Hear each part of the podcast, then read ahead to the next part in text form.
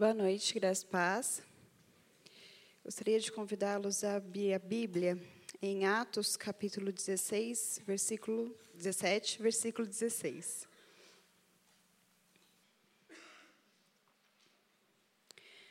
Enquanto esperava por eles em Atenas, Paulo ficou profundamente indignado ao ver que a cidade, a cidade estava cheia de ídolos.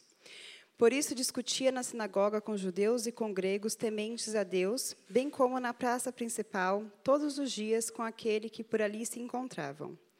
Alguns filósofos epicúreos e estoicos começaram a discutir com ele, e alguns perguntaram: O que está tentando dizer esse tagarela? Outros diziam: Parece que ele está anunciando deuses estrangeiros, pois Paulo estava pregando as boas novas a respeito de Jesus e da ressurreição. Então levaram uma reunião do Areópago, onde lhe perguntaram: Podemos saber que novo ensino é esse que você está anunciando? Você está nos apresentando algumas ideias estranhas e queremos saber o que elas significam. Todos os atenienses e estrangeiros que ali viviam não se preocupavam com outra coisa senão falar ou ouvir as últimas novidades. Então Paulo levantou-se na reunião do Areópago e disse: Atenienses, vejo que em todos os aspectos vocês são muito religiosos, pois andando pela cidade, observei cuidadosamente seus objetos de culto e encontrei até um altar com essa descrição: ao Deus desconhecido. Ora, o que vocês adoram, apesar de não conhecerem, eu lhes anuncio. O Deus que fez o mundo e tudo que nela há é o Senhor dos céus e da terra, e não habita em santuários feitos por mãos humanas. Ele não é servido por mão de homens como se necessitasse de algo, porque ele mesmo dá a todos a vida, o fôlego e as demais coisas. De um só fez ele todos os povos, para que povoassem toda a terra, tendo determinados tempos anteriormente estabelecidos e os lugares exatos em que deveriam habitar. Deus fez isso para que os homens o buscassem e, talvez tateando, pudessem encontrá-lo, embora não esteja longe de cada um de nós pois nele vivemos, nos movemos e existimos, como disseram alguns dos poetas de vocês. Também somos descendência dele. Assim, visto que somos descendência de Deus, não devemos pensar que a divindade é semelhante a uma escultura de ouro, prata ou pedra, feita pela arte e imaginação do homem. No passado, Deus não levou em conta essa ignorância, mas agora ordena que todos em todo lugar se arrependam, pois estabeleceu um dia que há de julgar o mundo com justiça, por meio do homem que designou. E deu prova disso a todos, ressuscitando dentre os mortos. Quando ouviram sobre a ressurreição dos mortos, alguns deles zombaram e outros disseram: a esse respeito nós o ouviremos outra vez. A esse respeito nós ouviremos outra vez. Com isso, Paulo retirou-se do meio deles. Alguns homens juntaram-se a ele e creram. Entre eles estavam Dionísio, membro do Areópago, e também uma mulher chamada Damares, e outros com eles. E esta é a palavra do Senhor. Vamos orar mais uma vez? Pai, opera por meio da tua palavra essa noite. E que o Senhor nos faça fiéis ao texto, porque queremos ser fiéis a ti o autor do texto. E nos instrui de maneira profunda quando mergulhamos nesse evento tão importante para o cristianismo e para toda a cristandade. E que sejamos desafiados pelo texto bíblico a um cristianismo que te honra e que é transformador e que é relevante para o mundo. Então, nos ajuda na nossa incapacidade e na nossa pequenez. E leva o nosso pensamento cativo a Ti. Nós oramos assim em nome de Jesus. Amém. Nós estamos começando uma nova série aqui na Igreja Batista Urbana. E eu, particularmente, estou extremamente animado para essa série. Essa série, ela tem o título de Areópago, a fé pública. E nós vamos passar todo o mês de junho olhando para Atos capítulo 17 e tentar entender o que, que é esse evento e o quão importante ele é para a gente. E essa série, ela é duplamente importante porque ela toca aquilo que nós entendemos ser a visão da nossa comunidade. A nossa declaração de missão, ou nossa declaração de existência, diz que a Igreja Batista Urbana, ela existe para honrar e servir a Deus na comunicação do Evangelho, nós nos propomos ser uma agência de comunicação do Evangelho do Senhor Jesus Cristo, na proclamação do Evangelho do Senhor Jesus Cristo, e existimos para honrar e servir a Deus na formação de discípulos de Jesus Cristo, maduros e engajados em três coisinhas: na renovação espiritual, na renovação cultural e na renovação social da grande São Paulo e do mundo. É isso que diz a nossa declaração de missão. Eu demorei um tempão para decorar isso. Mas, como igreja, nós queremos ser um povo que age e que coloca os seus tentáculos, por assim dizer, para além dessas paredes. Nós não cremos aqui na Igreja Batista Urbana numa fé de templo, numa fé de religiosidade, numa fé que não discursa, numa fé do arrepio da espinha, numa fé do louvorzão gospel, muito embora essas coisas tenham seu lugar. Nós cremos que o Senhor Jesus Cristo separou um povo não para que eles ficassem reclusos num ambiente religioso, mas para que eles estivessem no mundo, na esfera e na arena pública, sendo agentes de renovação e de transformação. E a gente vai olhar para o apóstolo Paulo, em Atos capítulo 17. Acredite, eu acho que eu vou conseguir dar conta de pregar quatro sermões nesse capítulo. E, e, e, Atos capítulo 17, a gente vê o apóstolo Paulo nos mostrando o que, que é a fé pública. Como um cristão deve se pronunciar e se posicionar publicamente. Como é que essa fé pública se desenrola? Como é a postura do cristão, não no ambiente religioso, porque, honestamente, neste ambiente eu estou muito pouco preocupado, mas lá fora no mundo. E eu imagino que você tenha essa angústia. Como é que eu vou ser crente lá, não dentro da igreja, mas ser crente na hora do happy hour da minha empresa? Como ter fé em Cristo no participando do grupo de pesquisa da minha universidade? Como ser um cristão me envolvendo com os negócios do mundo corporativo? Como ter fé e uma fé relevante e transformadora lá fora? Porque aqui dentro, meu irmão, nós somos muito bons em maquiar as nossas mazelas, né? E aí aqui todo mundo é crente, aqui todo mundo é cheiroso, aqui todo mundo toma banho antes de, de vir para a igreja, aqui o pessoal tem cara de crente, tem jeito de crente, tem pensamento de crente, tem linguajar de crente. Mas aqui ser crente não muda o mundo. A gente tem que ser crente lá fora. E como comunidade, nós queremos catapultar cristãos para que eles sejam relevantes lá fora e não aqui.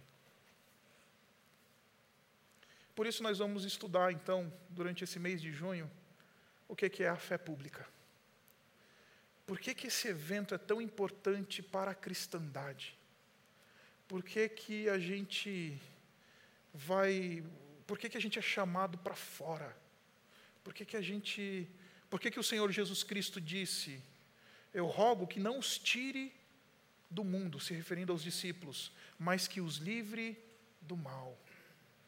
É isso que o Senhor Jesus Cristo orou por nós, antes de ser crucificado. Rogo, Pai, que não os tire do mundo, porque eu não quero que eles saiam do mundo, eu não quero que eles sejam um, um, um, povo monástico que fique no alto das montanhas curtindo um mantra gospel. Pelo contrário, eu quero que eles estejam lá no mundo, o que eu oro é que o Senhor os livre do mal enquanto eles estão lá. Deus nunca e Jesus nunca quis um povo de caverna. Se Jesus tivesse começado uma religião monástica que vai para o monte e fica lá isolado, sem qualquer realidade, toque com a realidade, alheios ao mundo, o Senhor Jesus Cristo tinha começado alguma coisa muito próxima do budismo e não o cristianismo. Então, nesses quatro domingos, aperte os cintos, porque nós vamos revisitar a nossa vocação como igreja e nós vamos descobrir o que, que é a fé pública. E hoje eu quero propor para você que a fé pública é uma fé culturalmente sensível. É uma fé culturalmente sensível. É hoje o que nós vamos olhar. E eu queria que você lesse comigo mais uma vez o texto de Atos, capítulo 17, versículos 16. E a parte do 17 diz assim: Enquanto esperava por eles em Atenas, Paulo ficou profundamente indignado ao ver que a cidade estava cheia de ídolos. Paulo está em Atenas, e aqui nós estamos falando da chamada segunda viagem missionária do apóstolo Paulo. Então, deixe-me localizar você no, na história aqui, tá bom?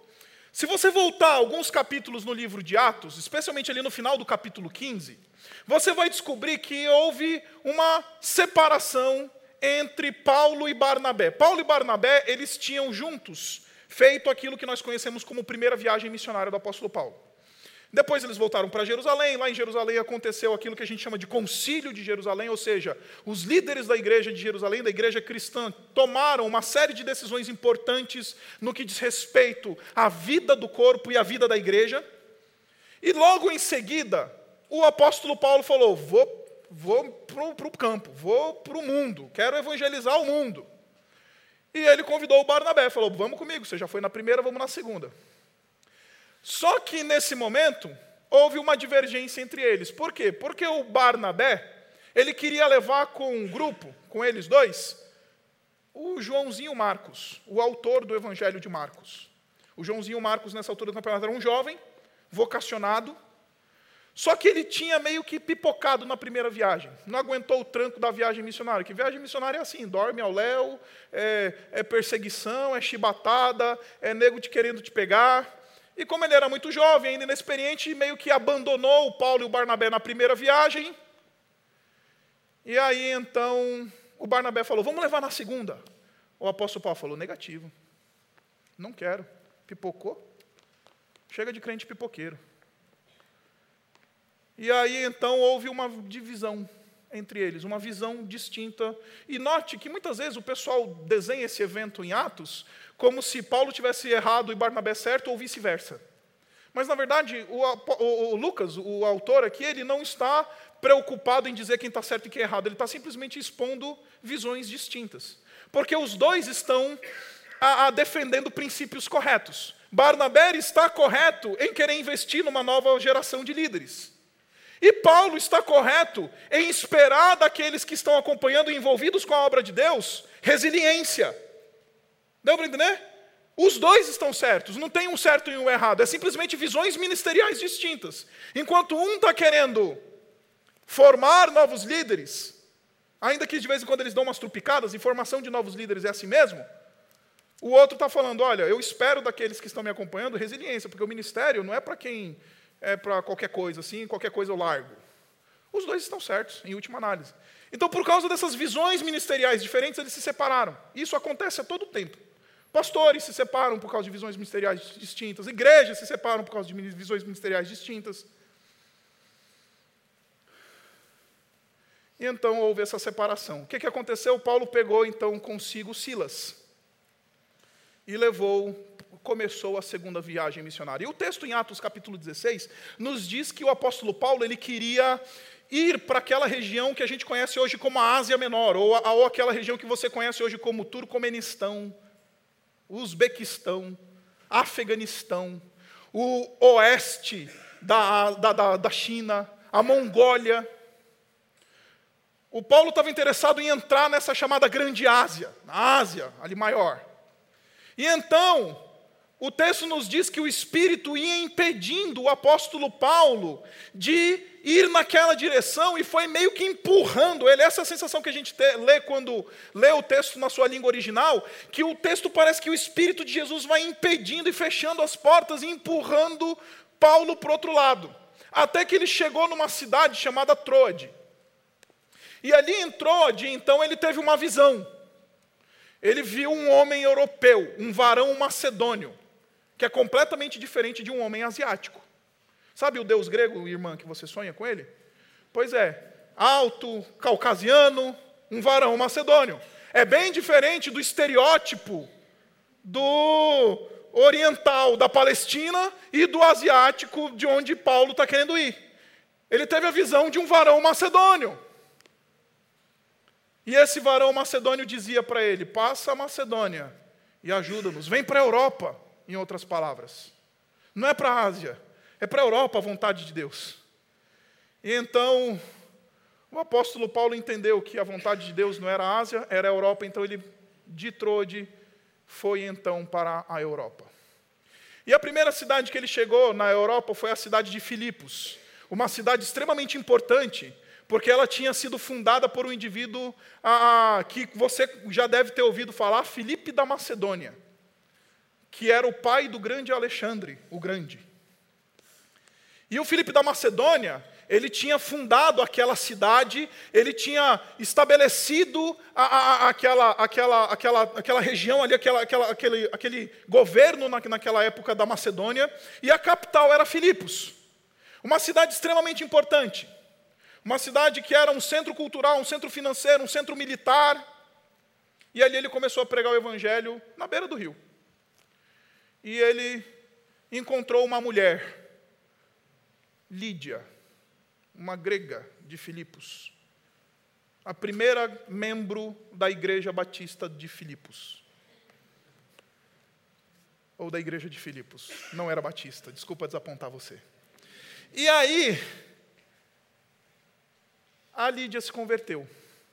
Depois que a Lídia se converteu, ele encontrou uma outra mulher, uma mulher que agora era bem diferente da Lídia, porque enquanto a Lídia era uma mulher rica, uma mulher que tinha uma proeminência, temente a Deus, ela era do mundo fashion, ela era vendedora de panos de púrpura, ela devia, sei lá, expor lá na Philippus Fashion Week. Ele agora encontra uma outra mulher, uma escrava, que sequer sabemos o nome dela, endemoniada. Ela estava possuída por um espírito de adivinhação. E logo Paulo percebeu que essa mulher escrava, ela estava possuída por um espírito de adivinhação, era mais ou menos uma mãe de Ná da época. E aí então o apóstolo Paulo expulsa o demônio dessa escrava, e essa mulher então ela se converte, ela é curada, ela perdeu os poderes de adivinhação, porque o demônio, o espírito imundo que estava ali nela, foi expulso. Resultado, como ela era uma escrava, os donos dessa escrava começaram a perder o dinheiro, porque a mãe de Ná não pode mais ir para a TV e dizer que o Corinthians vai ser rebaixado em 2018. Mas, o pessoal leva a sério o negócio, né? Mas, mexeu com dinheiro, o que, que acontece? Se mexeu com dinheiro, vamos botar o Paulo e Silas na prisão. E jogaram o Paulo e o Silas na prisão lá em Filipos. Primeira prisão da segunda viagem missionária. E lá em Atos 16, chegamos no momento e no texto que todo ministro de louvor de adoração ama. Por quê? Porque o texto nos diz que Paulo e Silas eles estavam presos, mas o texto nos diz discretamente que eles, ainda que presos, presos ao tronco inclusive, eles cantavam hinos ao Senhor. Aí o ministro de louvor, que não vai ser o Samuca, que ele nunca vai fazer isso daqui, eu garanto para você, ele vai chegar para você e vai falar assim: irmãos, o texto de Atos 16 nos diz que mesmo Paulo e Silas estando presos, eles cantavam louvores ao Senhor. Então não importa a tua dificuldade, não importa o teu problema, cante ao Senhor essa noite. Ele vai dizer isso, eu prometo para você. É discurso de ministro de louvor, especialmente aqueles que não estudaram a Bíblia direito. E aí, o que, que acontece? Lá na prisão eles estão cantando, e Paulo e Silas eles não eram desafinados o suficiente para quebrar com o seu desafinado cadeias. O que, que aconteceu? Deus age soberanamente lá em Filipos e manda um terremoto, e as cadeias se quebram, as coisas, a, a, a, a prisão se abre, e o que, que acontece quando a prisão abre? Você sabe o time que os caras torcem, vai tudo embora. Fugiram. O carcereiro, ele percebendo que ele ia ter que responder com a sua própria vida por causa dos prisioneiros que fugiram, já puxou a espada e falou: já vou fazer o, o, o negócio antes do, dos superiores. E ele, quando ele estava prestes de tomar a sua própria vida, então Paulo lá de dentro dá um grito falou: oh, cara, não faz nada contigo não, porque nós estamos aqui. E então aquele carcereiro vai lá, no fundo da masmorra, encontra Paulo e Silas ali naquele mesmo lugar, e ali então ele se converte. E não somente ele, mas também a família dele. E tudo acaba em pizza. Na verdade, em comida grega, porque é Filipos. E então eles comem, têm uma refeição joia, como bons crentes que são, que tudo termina em comida. E então Paulo segue a sua viagem. E aí, depois de passar por Filipos, ele vai para Tessalônica. Tessalônica é uma cidade difícil, porque lá em Tessalônica, Paulo foi meio que acusado de black bloc. Era alguém que estava colocando o mundo de cabeça para baixo. Essa foi a acusação que impuseram sobre Paulo. E Paulo foi preso também lá em Tessalônica, porque os judeus de Tessalônica, eles não gostaram do Paulo chegar lá em Tessalônica e ficar pregando o evangelho em Tessalônica. E aí então um indivíduo chamado Jason ou Jason, depende de como você lê, ele foi lá, foi lá e pagou a fiança do apóstolo Paulo lá em Tessalônica, tirou o apóstolo Paulo de Tessalônica e falou: Paulo, sai fora de Tessalônica, porque aqui os caras não querem você, vai para outro lugar, vai para Bereia. Chegou lá em Bereia e encontrou uma turma gente boa, pessoal que gostava da palavra de Deus, crentes fervorosos, gente que amava estudar a Bíblia, que conferiam diariamente a, a, se o ensino de Paulo estava de acordo com a Escritura. Gente fina. Terminou o seu tempo lá em Bereia, ele chega em Atenas. E aqui nós estamos em Atos capítulo 17. Note primeiro uma coisa.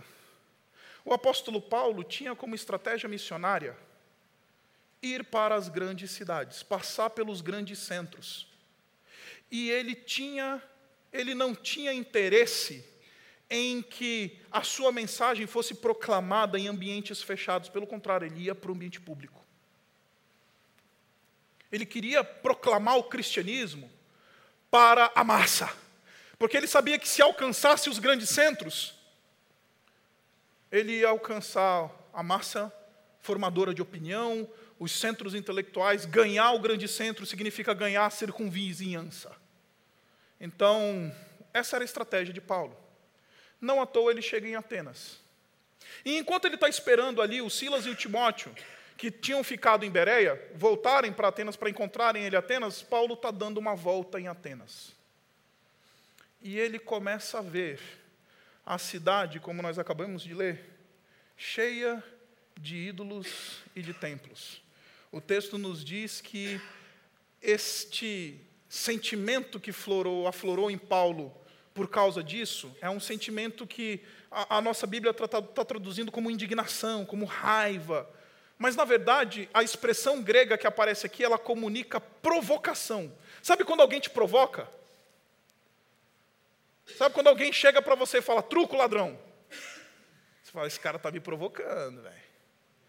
É esse sentimento que Paulo teve. Paulo se sentiu provocado pela cultura de Atenas, pela idolatria de Atenas, pela, pelos movimentos filosóficos em Atenas, porque Atenas era um grande centro cultural, Atenas era um grande centro religioso, Atenas era um grande centro intelectual, e Paulo chegando ali, ele se sentiu provocado. Em outras palavras, ele não era indiferente à cultura onde ele chegou. Ele não era alguém indiferente ao que ele estava vendo. Ele era sensível à cultura. Ele demonstrou uma sensibilidade. Ele não ficou na indiferença, não conseguiu ser indiferente ao que ele estava vendo naquela cultura. E meus irmãos, o grande problema na igreja evangélica brasileira hoje é que ela é profundamente indiferente à cultura brasileira. A gente não mais interage, a gente não mais se sente provocado, e a gente não tem mais nada, e, e, se, e nos sentimos e somos completamente alheios àquilo que está acontecendo lá fora. Quer um exemplo disso? Hoje está acontecendo em São Paulo a maior parada do orgulho gay do mundo. Isso mexeu com você de alguma maneira hoje? Pois é. Se você deseja praticar fé, fé pública, a cultura precisa mexer com você. A cultura precisa te, te, te deixar provocado. Fala, peraí, oh, oh, oh, como é que é? O apóstolo Paulo está se sentindo provocado pelo que ele está vendo. Ele, ele olha para os templos, ele olha para os ídolos, ele olha para a cultura, ele olha para aqueles filósofos, ele olha para aquelas pessoas, e ele está se sentindo profundamente provocado por isso. O texto continua. E o texto diz para a gente que não somente por causa disso ele ficou indignado, provocado em ver que a cidade estava cheia de ídolos, e por causa disso, ele discutia na sinagoga com judeus e com gregos tementes a Deus, bem como na praça principal. Paulo aceitou o debate. Paulo aceitou o diálogo. E aqui a praça principal, eu acho que você já deve ter ouvido falar, é a chamada Ágora. A Ágora grega. Paulo está no ambiente mais público de Atenas e os caras gritaram: truco? Vamos trocar uma ideia, desce. Vocês estão querendo me provocar? Vamos conversar. Vamos dialogar. Vamos ver o que vocês têm a dizer e eu tenho a dizer e vamos trocar a ideia. Sabe por que, que a igreja evangélica brasileira não consegue trocar ideia com a cultura? Porque alguém, é uma igreja profundamente desesperada, é, despreparada e analfabeta bíblica e teológica.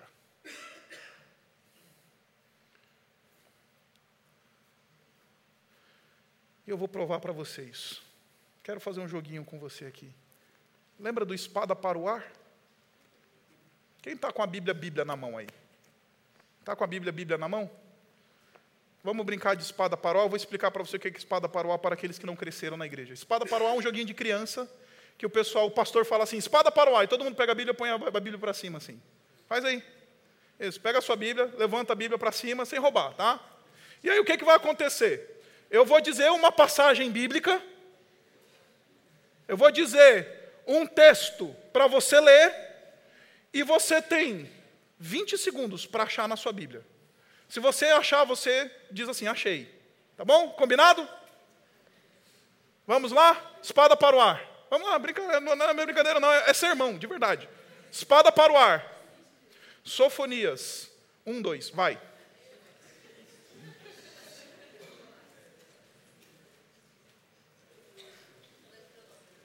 Eu já estou contando. Acabou o tempo. Um povo que não consegue achar sofonias na Bíblia não tem competência para discutir cultura com o povo lá fora. Desculpa se eu te ofendi. Mas um povo que não consegue achar sofonias na Bíblia não vai conseguir dialogar com a cultura. Um povo que não consegue achar sofonias na sua própria Bíblia, não tem competência e capacidade de entrar na arena pública e falar, vamos conversar. É por isso que os professores universitários desse mundo estão engolindo os nossos jovens, porque os nossos jovens não são mais preparados. Aí eles vão para a faculdade e saem ateus de lá. É por isso que os nossos casamentos, eles estão se deixando levar pelas filosofias de 50 tons de cinza. É por isso que os nossos casamentos estão se deixando levar por uma cultura mundana, porque os crentes de hoje não têm mais competência para dialogar com aquilo que aparece diante dos seus olhos.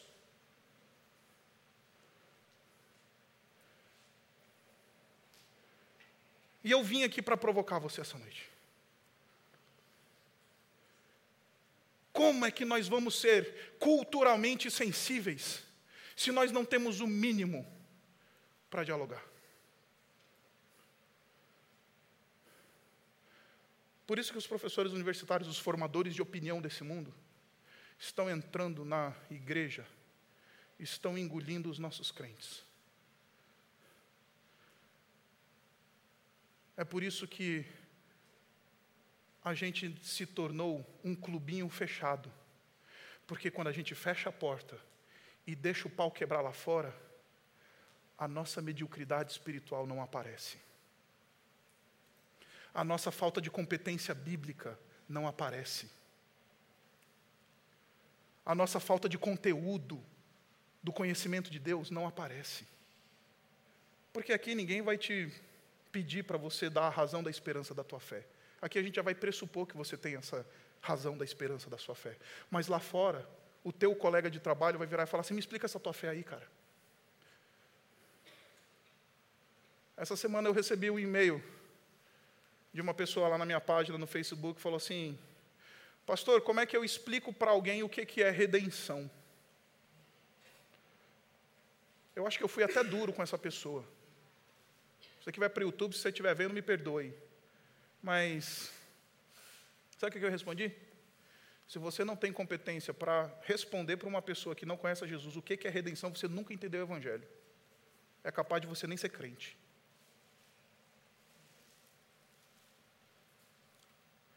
Uma fé culturalmente sensível exige uma fé pensante, exige conhecimento de Deus para que sejamos capazes de entrar na arena, precisamos estar profundamente preparados para responder à razão da nossa fé. É por isso que a gente não entra na ágora. É por isso que o povo está mais preocupado em marchar para Jesus na rua do que conversar com os formadores de opinião da cidade. É por isso que o pessoal está mais preocupado em fazer louvorzão na praça do que os nossos universitários confrontarem os professores deles na faculdade. É por isso que essa, essa, existe muito mais do mundo dentro da igreja do que igreja dentro do mundo. Porque a gente não tem mais esse toque, esse discernimento e esse filtro que só o conhecimento da palavra de Deus e o conhecimento de Deus nos ajuda para que a gente possa discernir a realidade. O apóstolo Paulo é alguém que consegue discernir a realidade, se sentir provocado e aceitar o desafio, porque ele é alguém profundamente preparado. Aí chega uma proposta cultural e a gente assume ela a gente toma ela como verdade. Qualquer coisa, gente, qualquer coisa, ismos e mais ismos e mais ismos estão sendo propostos e jogados na nossa cara cada vez que a gente liga o fantástico. E a gente toma como verdade, assume como verdadeiro e engole.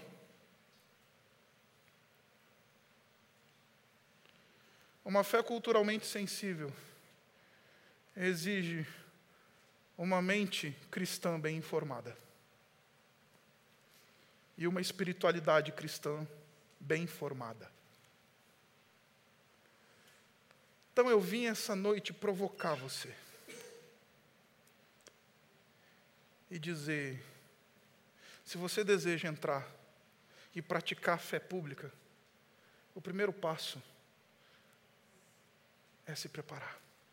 O primeiro passo é conhecer a sua fé o primeiro passo é ser capaz de dialogar, e não é dialogar que nem esses pastores midiáticos que a gente vê nas nossas, na nossa televisão hoje fazem, que demonizam grupos, que marginalizam pessoas, que, porque são profundamente desinformados, deram o microfone e eles entraram na praça. Aí a gente tem essas figuras midiáticas hoje falando besteira em nome dos cristãos, na esfera pública, mas eles só refletem a mediocridade aqui de dentro.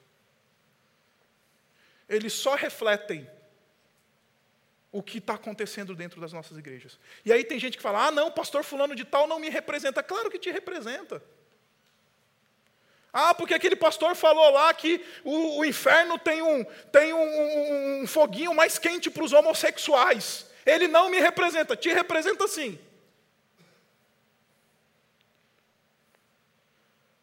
Porque ele só está lá, porque ele é o suprassumo do que é a igreja evangélica hoje. O primeiro ponto doeu, eu sei. O segundo vai ser mais leve. O texto continua. E o texto nos diz uma coisa muito interessante: que o ambiente público, a esfera pública, ela é um ambiente em que ninguém é unânime. É um ambiente que não há unanimidade. O apóstolo Paulo foi lá, começou a dialogar com as pessoas, olha só a reação das pessoas. A gente vai trabalhar isso daqui de maneira mais cuidadosa nos próximos sermões, mas eu quero introduzir isso para você. Olha só o que, que diz o versículo 18, tá?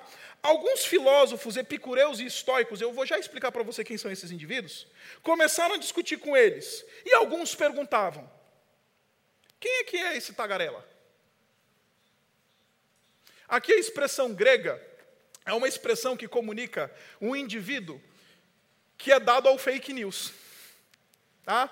E eu vou explicar para você. A expressão grega que aparece aqui é uma expressão que comunica a ideia de um passarinho que vai pegando sementinha, sementinha, sementinha e leva para um outro lugar. Em outras palavras, quando eles usam essa, essa, essa expressão para descrever o apóstolo Paulo, estão falando como se ele fosse apenas alguém que cita superficialmente outras coisas, outras referências, outros autores, outras, outras leituras. Deu para entender? O tagarela aqui é porque ele simplesmente só fica repetindo coisa que ele nunca estudou de maneira profunda e é dado a fake news, fica espalhando inverdades ou meias verdades. Quem é que é esse cara aqui que está falando alguma coisa com a gente?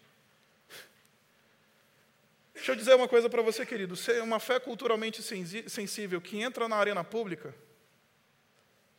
significa receber confronto. Significa ser criticado. E eu acho que a principal razão pela qual, especialmente aqui eu estou falando da minha categoria, líderes cristãos, não se engajam no diálogo público e não falam para o mundo, não conversam lá fora, porque eles morrem de medinho de ser criticados. Porque se não aguentam uma crítica dentro da, dentro da igreja, não vão aguentar uma crítica de um professor universitário com PhD em Harvard. Dá para entender? Então, esses indivíduos, entrar no espaço público significa entrar no ambiente de confronto, ser criticado. A igreja evangélica brasileira, ela precisa se expor à crítica. É extremamente importante que nós saibamos nos expor à crítica e sermos críticos. Ah, o que esse cara está falando é uma balela. Aí não somente chamaram ele de tagarela, mas falaram que ele é meio que um indivíduo que está anunciando umas novas doutrinas aí. E outro, outra expressão pejorativa que aparece no texto.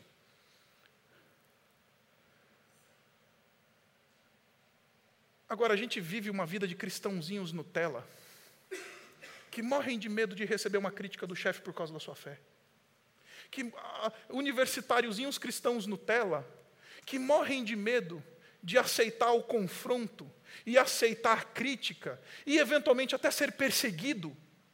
Porque acredite, nós estamos numa era de, começar, de início de perseguição à fé cristã. Por causa da sua fé no ambiente público. É por isso que a gente se fecha. É por isso que é mais legal fazer evento na igreja do que conversar com os nossos pares lá fora. Porque não estamos preparados e não temos estômago para aceitar crítica. Então, uma fé culturalmente sensível exige estômago para aceitar crítica, exige estômago para ser questionado, exige estômago para que alguém diga assim: oh, eu acho que você está errado. Mas também exige preparo Tem um, um programa que eu gosto bastante de assistir, especialmente pela internet, que é um programa que acho que você já deve ter ouvido falar, chama Manhattan Connection. E o Manhattan Connection, ele é um programa que debate política, cultura, mundo em geral e tudo mais, economia. E aí eu fiquei pensando, assistindo um dos programas em que eles estavam falando sobre ética e moral, especialmente por causa dos escândalos de corrupção que apareceram no país, eu fiquei pensando se tinha um pastor evangélico no Brasil que ia ter competência para sentar ali junto com aqueles homens, Diego Mainardi e outros, que são super eruditos e pessoas extremamente eh, elucidadas, eles teriam, se teriam um evangélico que tivesse competência para sentar ali e discutir com os caras sobre ética e moral. Me veio uns três nomes na cabeça na, na hora. Eu falei, que pena, só três.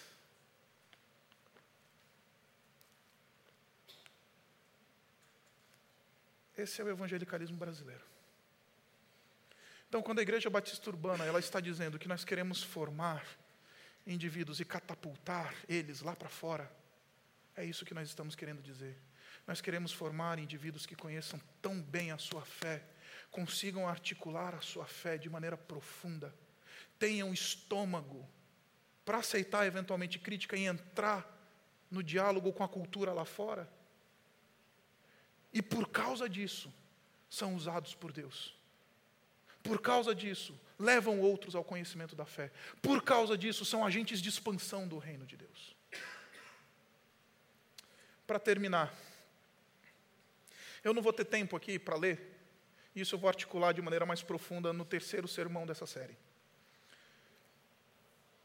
Mas se você lê o discurso de Paulo lá, em, lá na, no Areópago, logo em seguida ele é chamado, ele sai da Ágora e vai para o Areópago. Areópago, a gente vai ver na semana que vem, é o ambiente da elite cultural. Então, ou seja, ele sai agora da massa, lá na Ágora, lá o mercadão, lá na praça pública, onde está toda a massa, e agora ele vai entrar na reitoria da universidade o Areópago, onde a, elite pensante de Atenas estava decidindo temas do juízo, temas do direito, temas da economia, temas da vida moral, temas da política. O Areópago agora não é mais a, ágora, não é mais o espaço público onde ele conversa com a massa. Agora ele vai conversar com os eruditos.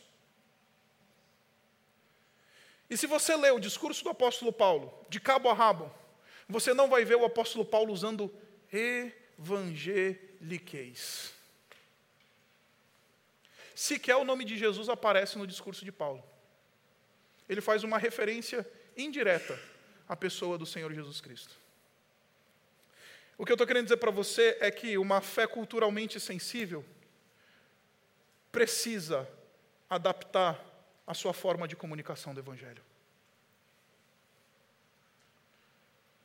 Isso é uma coisa que a gente zela, ou tenta zelar aqui na Igreja Batista Urbana, isso eu explico bastante no, lá no nosso curso de DNA, é que, na maioria das igrejas evangélicas, se o incrédulo entra dentro das nossas igrejas, ele não entende nada do que está acontecendo nas nossas igrejas, que é tanto nardo, é tanto é, é, unção, é tanto evangeliquez, o nardo que foi quebrado, a unção não sei das quantas, a multiplicação não sei do que. É tanto evangeliquez que um incrédulo que nunca ouviu falar do evangelho entra nas nossas igrejas evangélicas, ele vai falar assim: esses caras são um bando de maluco, velho. até a língua que eles falam é estranha. O apóstolo Paulo, ele cuidadosamente adapta a sua comunicação sem comprometer a sua mensagem, mas para se fazer entendido pela sua audiência. A igreja evangélica brasileira não quer mais se fazer entendida pela audiência lá fora. A gente quer falar lindo, bonito para quem está aqui dentro. Mas a gente não consegue mais se fazer entendido para aquelas pessoas que estão lá fora, na arena pública, no mundo. Ah, é a unção da reciprocidade. Como é que é? Chegou para mim essa semana a unção da reciprocidade. Eu que sou crente de berço, não entendi o que era isso. Aí eu fiquei pensando na hora, se o incrédulo ouve isso, unção da reciprocidade, o que, que será que ele vai entender disso? Não faz nem ideia. Não faz nem ideia. é o nardo. Eu estou pegando aqui a questão do nardo, o chofar. Isso e aquilo. A gente não sequer é entendido por eles lá fora. O apóstolo Paulo, cuidadosamente, de novo, ele não altera a mensagem. A mensagem, como a gente vai ver daqui dois, dois domingos, é uma mensagem que confronta a cosmovisão dessas pessoas. É uma mensagem que incomoda esses caras. É a mensagem mais pura e genuína do Evangelho. Está muito claro o que Paulo está querendo anunciar. Mas ele comunica isso de maneira inteligível. As nossas subculturas evangélicas têm até uma linguagem que as pessoas não entendem. Por isso que não vão alcançar e por isso que não têm competência e não conseguem ir lá para fora. Eu encerro dizendo: isso é uma grande pena. E eu queria encerrar esse sermão desafiando você.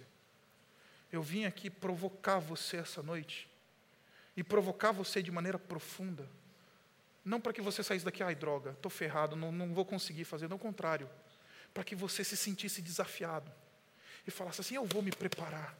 Eu vou articular as minhas relações com os meus pares no meu trabalho, na minha faculdade, na minha empresa, onde quer que eu esteja. Eu quero ser alguém que conversa com essas pessoas, que anuncia o Evangelho para essas pessoas. Eu quero ser capaz de ser alguém que é útil nas mãos de Deus, não aqui dentro, mas lá fora.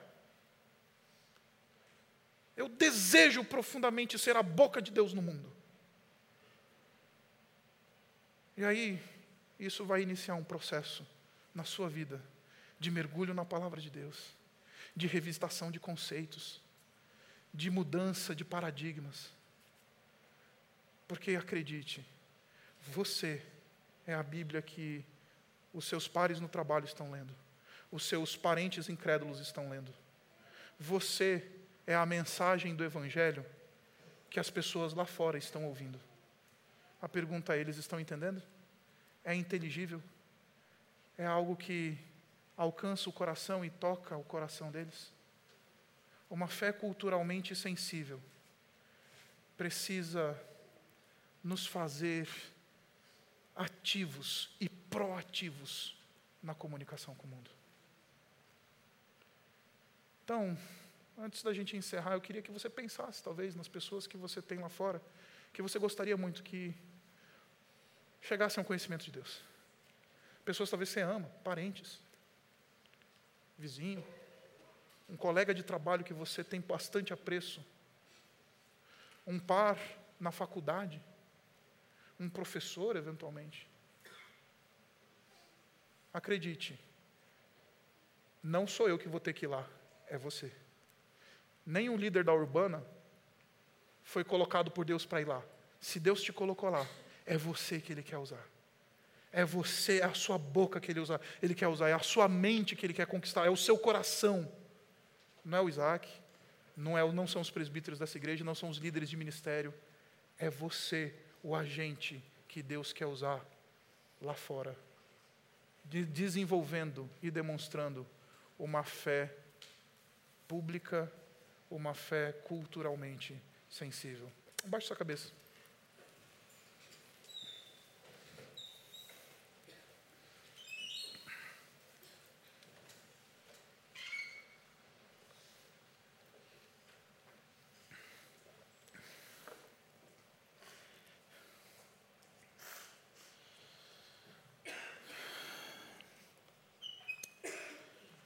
Pai, essa noite a gente quer reconhecer que estamos pecando contra Ti. Ao negligenciarmos a nossa vocação para esse mundo.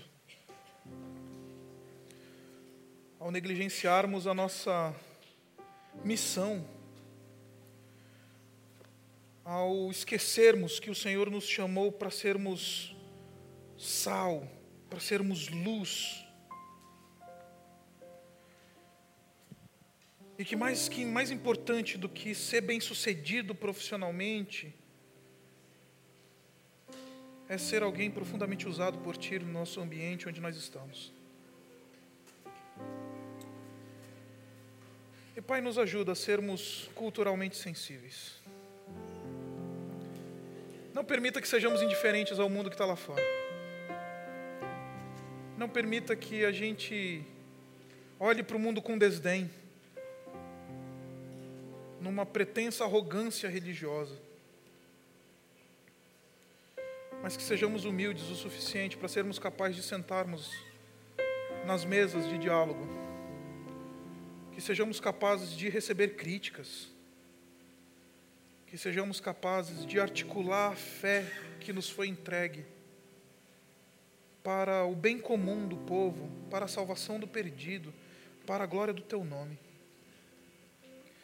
E Pai, que essa noite as pessoas, nós todos, saiamos daqui incomodados, desafiados a sermos esses agentes, a sermos a tua, boca, a sermos os teus braços, a sermos a, o evangelho que as pessoas estão lendo lá fora. Nos, nos quebra essa noite, nos tira da inércia. Não permita que as coisas que estão acontecendo no mundo nos faça ir para dentro de um clube, uma matrix que nos que se fecha. Mas nos ajuda, Pai, a sermos aquilo que o Senhor Jesus Cristo nos vocaciona a ser. Os representantes dele, as testemunhas dele, capazes, Pai, de ao discernir a cultura, ao ler os momentos, ao ler os ambientes, capazes de anunciar a boa nova do Evangelho, capazes de promover renovação, capazes de promover bem-estar.